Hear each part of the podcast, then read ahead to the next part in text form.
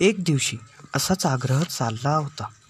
श्याम भरल्या आवाजाने म्हणाला माझ्या स्वतःच्या पूर्वजीवनाची स्मृती करणे मला फार शोकदायक वाटते कारण गत आयुष्यातील चांगल्याबरोबर वाईटही आठवते.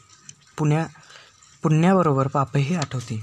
मी माझ्या एकेका दुर्गुणालाही खोल खड्डे खाणून गाडीत टाकत आहे.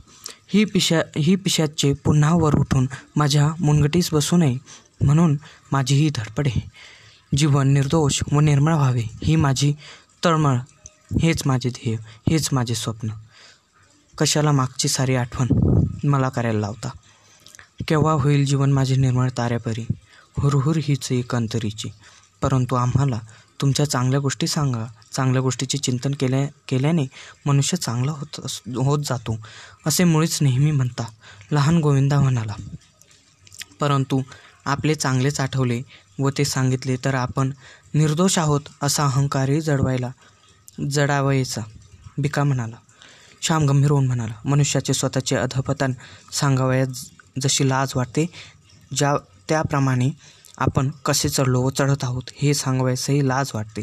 आत्मप्रौढीचा शब्दही माझ्या ओटून बाहेर न न येऊ अशी देवाला माझी प्रार्थना असते.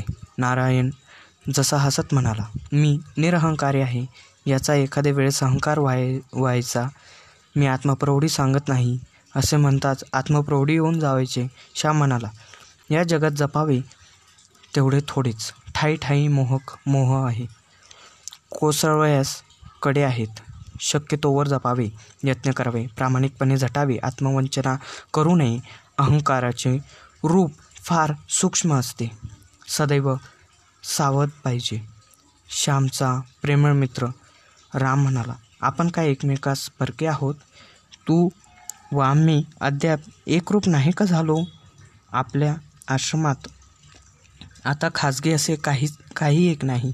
आपण सारे एक जे आहे ते सर्वांच्या मालकीचे. तू आपली अनुभव संपत्ती का बरे चोरून ठेवतोस? तुझ्याजवळ वादविवाद करायला आम्हास करायचा नाही. आम्हाला सांगण्यात कसली आहे प्रौढी? कसला आहे गर्व?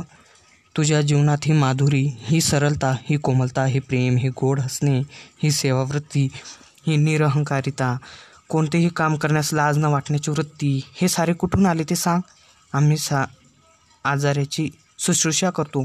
तूही करतोस परंतु तू आजाराची आई होतोस. आम्हाला का होता येत नाही? तू आपल्या नुसत्या गोड हसण्याने दुसऱ्याला आपला असा करतोस परंतु त्याच्याजवळ चार तास बसून बोलूनही त्याचे मन आम्हाला ओढून का घेता येत नाही? सांग ही जादून कुठे पैदा केलीस? सांग तुझ्या जीवनात हा सुगंध कोणी मिसळला? ही कस्तुरी कोणी होतली श्याम वराडातील एक दंतकथा तुला माहीत आहे का? एकदा वराडातला वराडात एका श्रीमंत व्यापाऱ्याचे टोले जंग घर बांधले जात होते. त्यावेळेस एक नेपाळी कस्तूर विक्या तिथे कस्तुरी विकायस आला. श्रीमंत व्याक व्यापाऱ्याने त्या कस्तुरी विक्यास भाव विचारला. तो कस्तुरी विक्या तिरस्काराने म्हणाला तुम्ही दक्षिणेतील लोक काय लोक काय घेणार कस्तुरी? पुण्यात जाऊन खपली तर पाहावायचे त्या श्रीमंत व्यापारास राग आला. तो म्हणाला तुझी सारी कस्तुरी मोज त्या मातीच्या गाऱ्यात मिसळून देतो. कस्तुरीच्या भिंती दक्षिणेतील लोक बांधत बांधतात असे उत्तरेत जाऊन सांग. त्या व्यापाऱ्याने सारी कस्तुरी खरेदी केली व गाऱ्यात मिसळून दिली. वराठीतील त्या घराच्या भिंतींनी अजून कस्तुरीचा वास येतो असे सांगतात. श्याम तुझ्या चरि तुझ्या जीवनाच्या भिंती जेव्हा बांधल्या जात होत्या त्यावेळी कोणी रे तिथे कस्तुरी ओतली? आमच्या जीवना जीवनाला ना वास ना रूप ना सं ना गंध तुझ्या जीवनाला हा वास कुठून आला? हा रंग कोणी दिला? सांग. श्यामचे आता राहावे ना तो गंभीरपणे गहिराने मला. माझ्या आईने हे देणे. माझ्या आईचे हे देणे. गड्यांनो माझ्यात जे काही चांगले आहे ते माझ्या आईचे आहे. आई माझा गुरु आई माझी कल्पतरू तिने मला काय काय तरी दिले. तिने मला काय दिले नाही? सारे काही दिले. प्रेमळपणे बघावयास प्रेमळ बोलावयास तिनेच मला शिकवले. मनुष्यावर नव्हे तर गाई गुरांवर फुलपाखरांवर झाडा मांडांवर प्रेम करावयास तिनेच शिकवले. अत्यंत कष्ट होत असतानाही तोंडातून ब्र न काढता शक्यतो आपले काम उत्कृष्टपणे करीत राहणे. हे मला तिनेच शिकवले.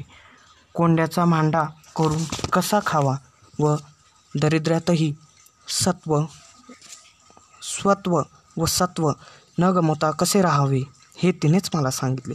आईचे जे शिकवी आईने जे शिकविले त्याचा परारधाराशीही माझ्या जीवनात मला प्रकट करता आला नाही. अजून माझ्या मनोभूमीत बीज फुगत आहे. त्यातून भरदार जोमदार अंकुर केव्हा बाहेर येईल? तो येऊ माझ्या आईनेच जीवनाच्या जीवनात. माझ्या आईनेच जीवनात अत्तर ओतले.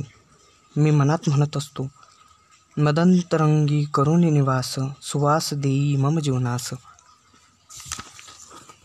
तीच वास देणारी रंग देणारी मी खरोखर कोणी नाही सारे तिचे त्या थोर माऊलीचे सारी माझी आई आई आई असे म्हणता म्हणता श्याम गहिवर श्यामला गहिवरून आले. त्याच्या डोळ्यातून गळागळा अश्रुधारा गळू लागल्या. भावनांनी त्याचे ओठ त्याचे हात हाताची बोटे थरथरू लागली. थोडा वेळ सारी शांत झाली. तारेची शांत तेथे पसरली होती.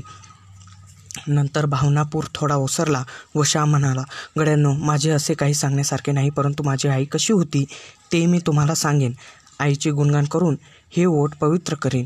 आईच्या आठवणीतील त्या गोष्टी सांगेन. तिच्या स्मृती आळवीन. रोज रात्री एक एक प्रस प्रसंग मी सांगत जाईल. चालेल का? हो चालेल सारे म्हणाले. राम म्हणाला देवाला मागितला एक डोळा देवाला मागितला एक डोळा. देवाने दिले दोन. गोविंदा म्हणाला रोजच सुद्धा रस प्यावयास मिळणार रोजच पावनगंगेत बु डुंबावयास मिळणार.